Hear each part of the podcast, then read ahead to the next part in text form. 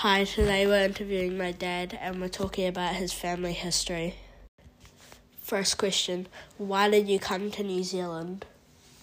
Yeah, I came to New Zealand to study at university. I studied um, human nutrition and uh, physical education at the Otago University.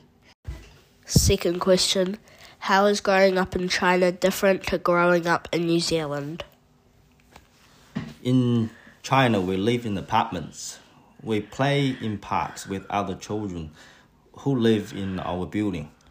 When I was young, China had one child policy, so no one had siblings.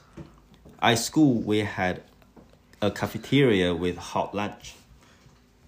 What is one thing you like about China? The food. What is one thing you like about New Zealand? I like the slower pace of life. Really laid back and relaxing here. Can you tell me about our family history? My grandfather moved from southern China to Beijing to fight in the Civil War in China. He met my grandmother there and established a family in Beijing, which is where I come from.